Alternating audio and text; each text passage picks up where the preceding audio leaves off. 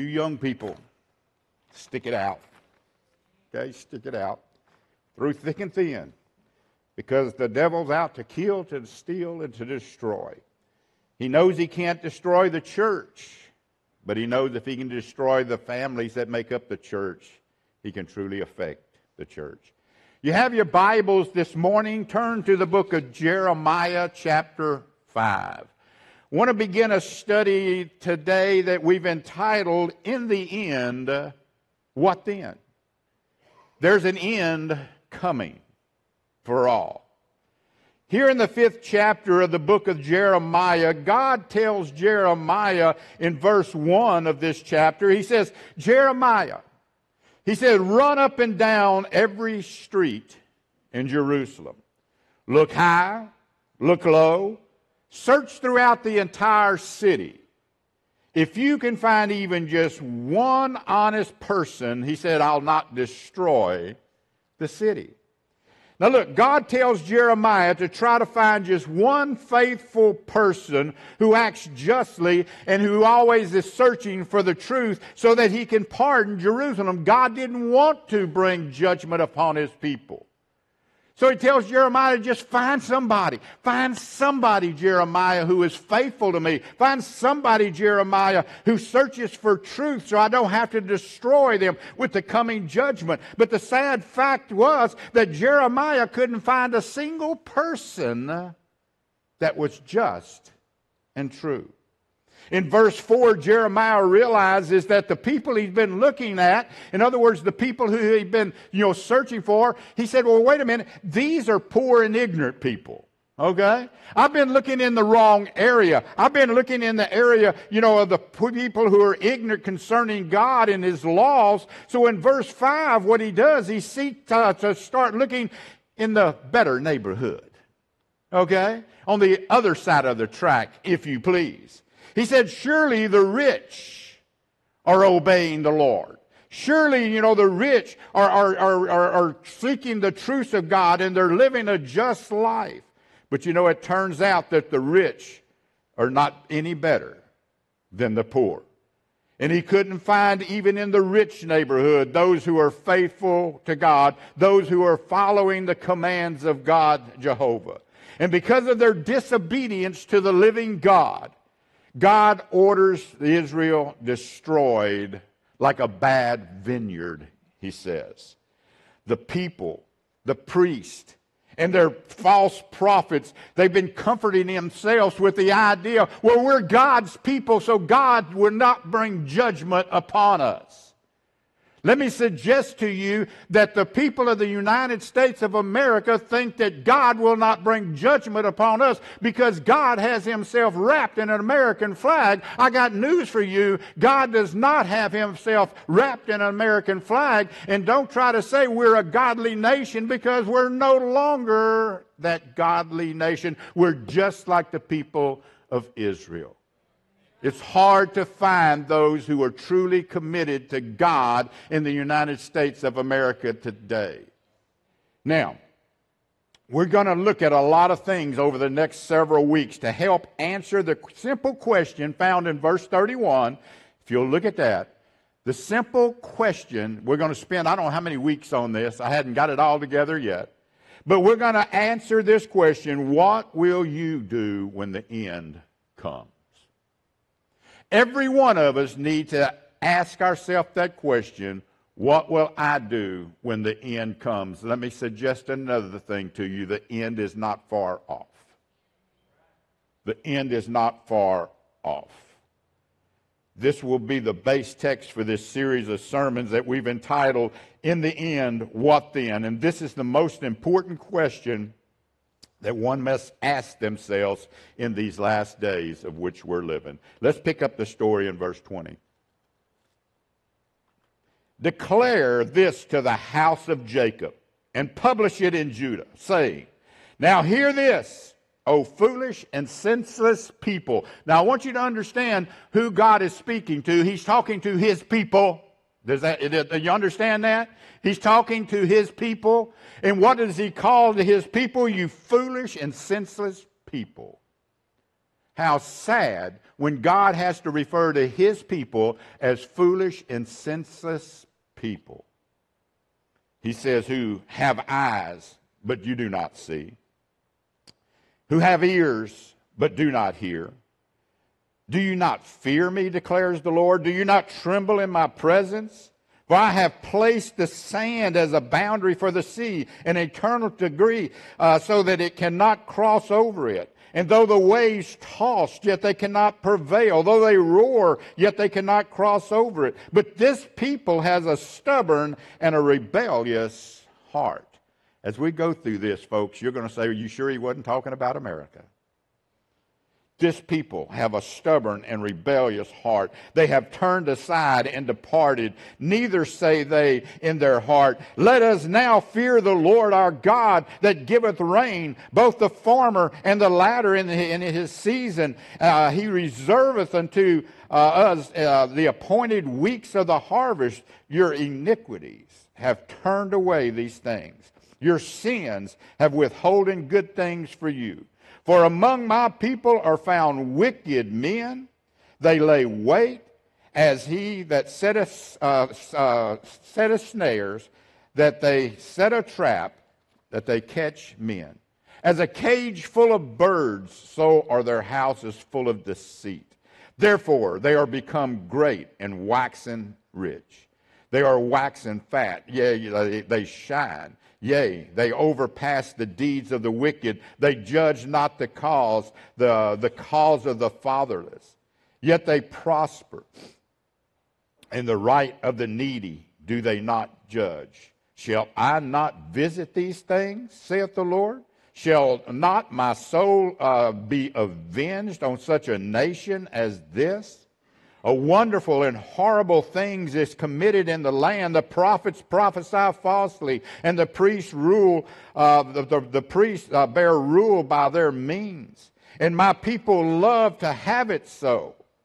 And what will you do in the end thereof? What will you do when the end comes? Let me ask you a question. He says there, the prophets prophesy falsely. Let me tell you, this morning, there's many churches that the prophet behind the pulpit is not preaching the true word of God. He says the prophets speak falsely and the priests rule by their own means. That too is happening within the pulpits of this nation today. So let's get started.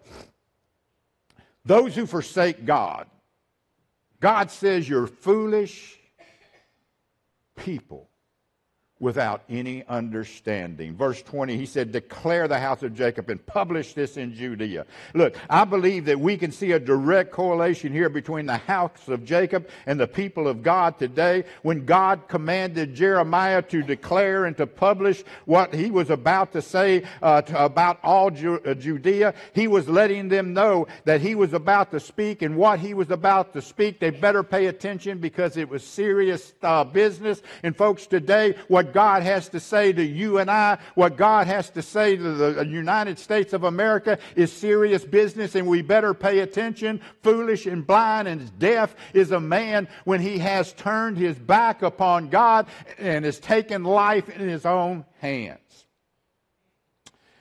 He says, Now hear this, you old foolish and senseless people. Look, Judah is addressed as a foolish people without understanding. How sad when God addresses his people as foolish and senseless. Their, their, their crimes and their sorrows spring in great part because of the blindness and the, and the thoughtlessness concerning God. The prophet Isaiah said, he said this uh, uh of Judah once. He said, You know, the ox knoweth his owner, and the ass his master's crib but Israel knoweth not, my people do not consider. How sad that uh, what Isaiah is saying, how sad that an old ox knows who his owner is. Okay? The, the, the ass, uh, you know, knows where his crib is. He knows where his food comes from. But God's people don't even consider God in the equation. Folks, how sad. How sad it is when the people of God look at things rather than Jehovah Jireh to be their provider. You know, our families have become so focused on things Listen to me.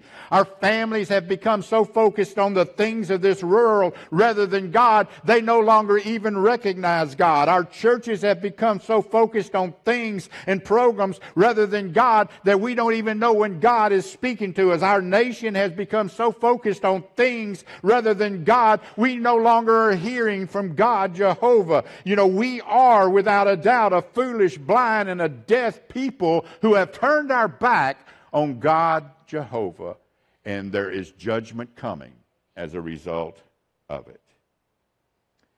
They refuse to use the powers of the spiritual discernment they possessed.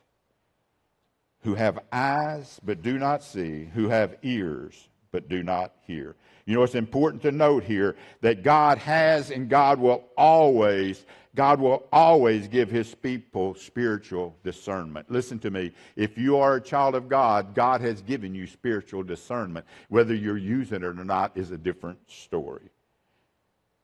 And the reason he has given you that spiritual discernment is so that you can decide evil and good. Now, next, he says here, that they have eyes to see the things of God, but they don't even see the things of God. They have ears to hear the things of God, yet they're refusing to hear the things of God. God has given them the resources that they need, excuse me, to discern the spiritual, yet they refuse to use them. Our churches are full of people whom God has given spiritual gifts who are refusing to use them. You know why they're refusing to use them? Because they like what's going on in the world. They like what they're involved in outside the church.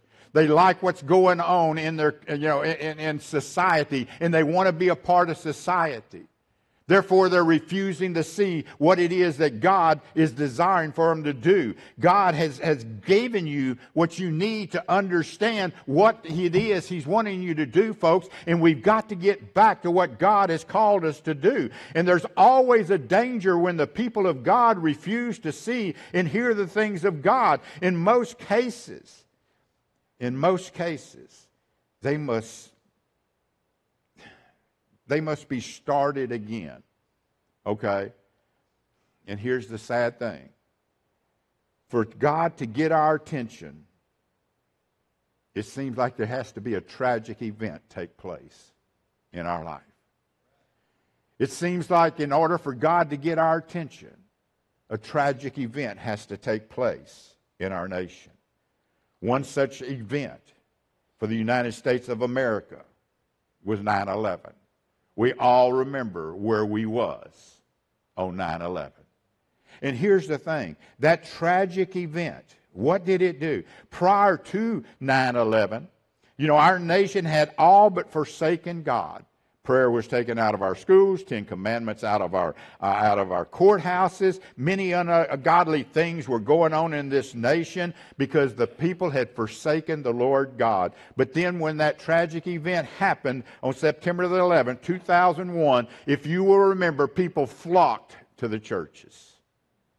Our churches were full. Our churches were packed. Why? Because it took a tragic event to get the people to turn to God. But the sad thing about that, folks, is it didn't take long for the churches to empty out again. You know why? Because the people didn't love God. They didn't fly, flood, flood to the churches because they loved God. They were afraid of what was taking place outside the church. But as soon as things calmed down, where did they go? Right back out. And our churches were empty once again. How sad that is. In every sense, it seems like our nation has drifted farther and farther, farther and farther away from God since that tragic day. Even after that, we elected a president, Barack Hussein Obama, who proudly claimed America is no longer a Christian nation. And even today, those who call themselves Christians, you know, will vote for Democrat, the Democratic candidates who don't even want God in their platform. How sad that a Christian person would vote for a person who says, I don't want God in our platform. Folks, there's a problem there. And we look around and say, why is our nation where it is today? Can I tell you why? Because of the people in the four walls of our churches who love the world more than they love God. Folks, that's where Judah was at this time. They loved the world more than they loved God. And God said, Judgment's coming upon you because of that. What tragic event is going to happen next in order for God to one more time try to turn the American people back to Him? What will be the next tragic event that's going to capture the attention of this nation? America must ask itself the question what will we do when the end comes? Second thing here is the fear of the Lord is the beginning of wisdom. We know that. He said in verse 22 and 23, Do you not fear me? You know, declares the Lord. Do you not tremble at my presence? Look, Solomon said in Proverbs 9 and 10 that the fear of the Lord is the beginning of wisdom. And knowledge of the Holy One is understanding. The fear we're talking about, folks, here is reverence before God. It's reverence toward God. God asked the question to Judah, Why do you not honor me? He says, Why, why don't you honor me? Why, why, why aren't you uh, awe before me? The reason was that God meant little to them. That's where they were not at all against him. That's why they were not honoring him. Look, no one will honor that which means little to them. If God don't mean much to you, you're not going to honor God. If God doesn't mean much to you, you're not going to be in awe at God. No one will be at awe at something that means nothing to them. They lack the wisdom necessary to see and hear from God. They lack the understanding of His ways because they no longer honored God. Look, God's power, we must understand, is a restraining force. Verse 22b, here's what He says For I have placed the sand uh, uh, uh as a boundary for the sea an eternal decree, so it cannot cross over. This is the example he's using how even the seas obey him. Even the seas have respect for him. Even the seas honor him and reverence him. He says, though the waves toss, yet they cannot prevail. Though they roar, they cannot cross over it. The majesty of God ought to stir our hearts, folks, with wonder, and it ought to melt them to constrain his fear. You know, it, you know, we ought to be in awe at him to the point that we're willing to prostrate ourselves out before him and lay ourselves out before him and just honor him and praise him and worship him. Look, we know that the sea, even though it rages day and night, is entirely submissive to the commands of God.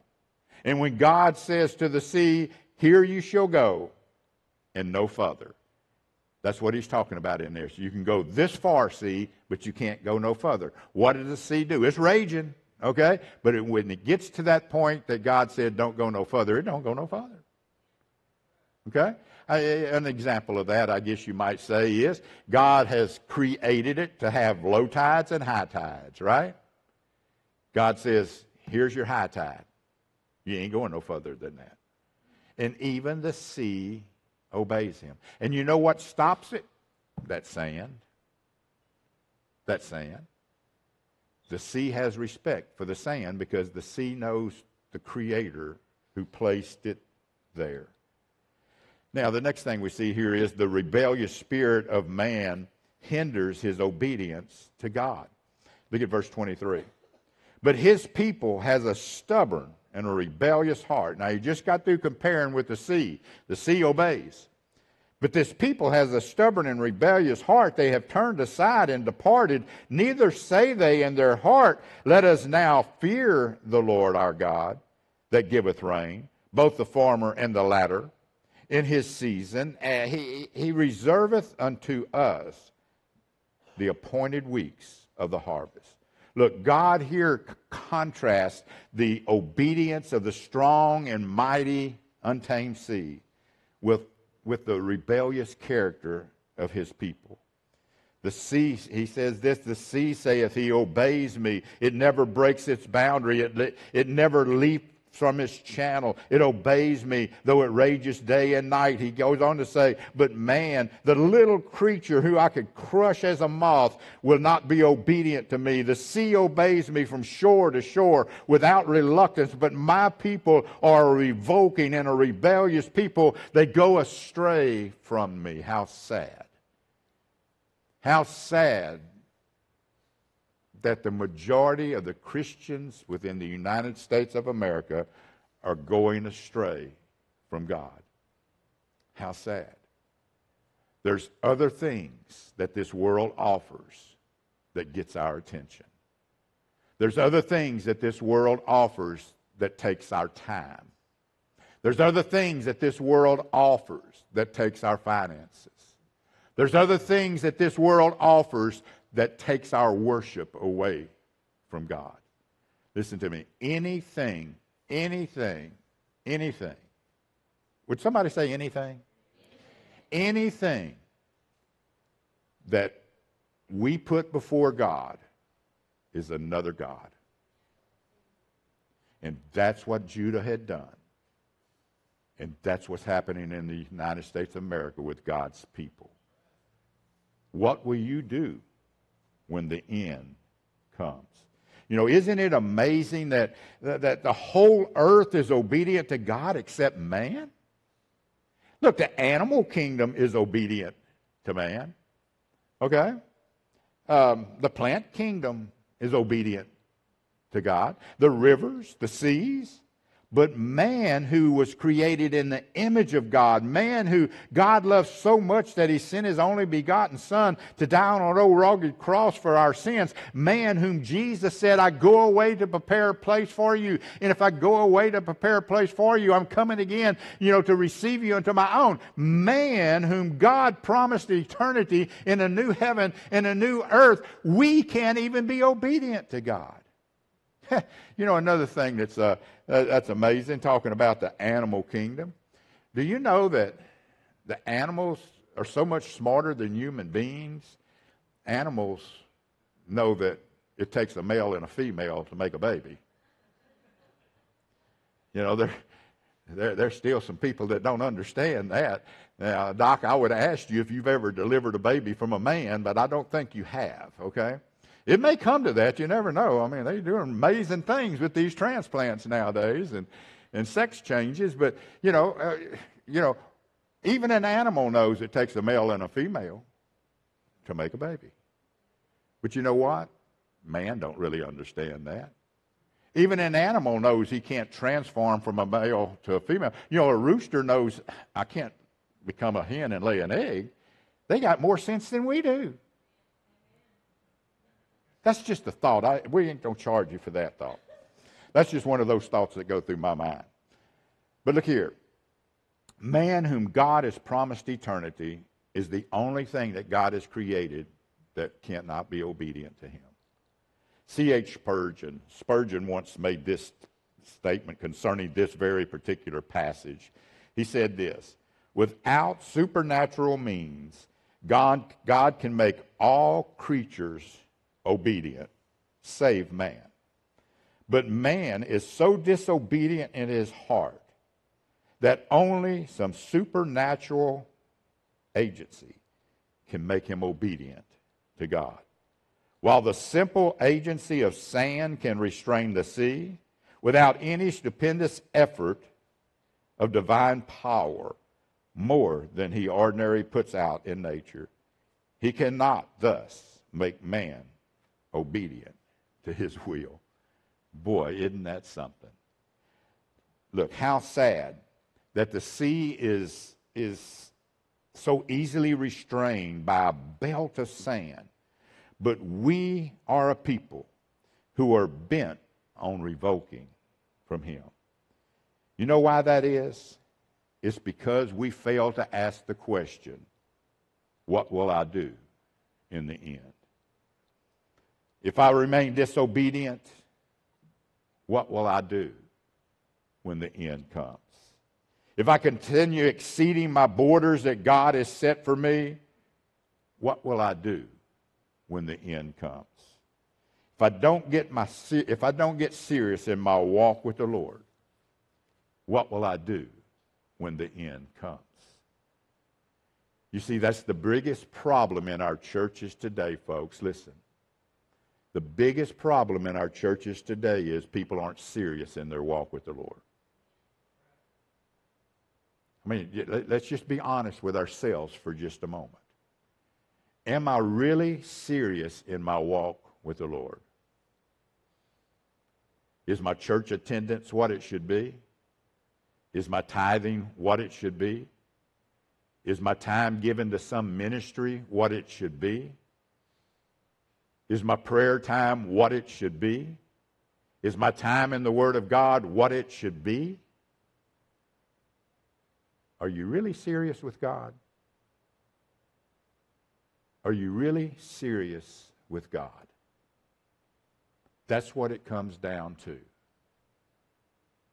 We have to look deep within our side, eh, within ourselves and say, Am I serious in this relationship with God? Or is just this just a Sunday morning thing I do just because we're supposed to do it? God's looking for more from you. Do you understand what I'm saying? God wants more for you or from you. He wants you to get serious with your walk with Him. Look, if you're saved, God has a ministry for you of some type, some kind, somewhere, some form. How do I know that? Because He's given you spiritual gifts. And what are the spiritual gifts for? To be used within the church. And if you're not doing that, I love you, God loves you, but you're not serious in your walk with God. Okay? You're not serious.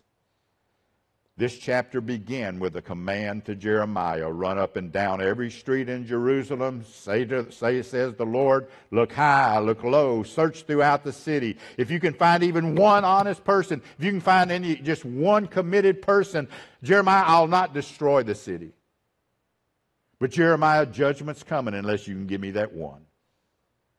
Isn't it amazing that even among God's people, he couldn't find that one faithful?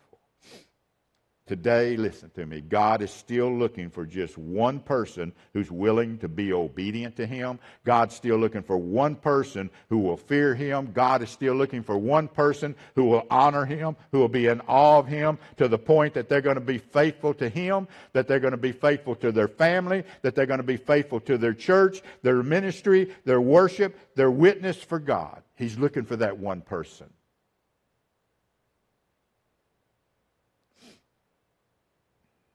When he looks at you, what does he see? Does he see that one person? That could be that one person that holds back his judgment? Or does he see you just like the rest of the crowd as being the reason judgment's coming?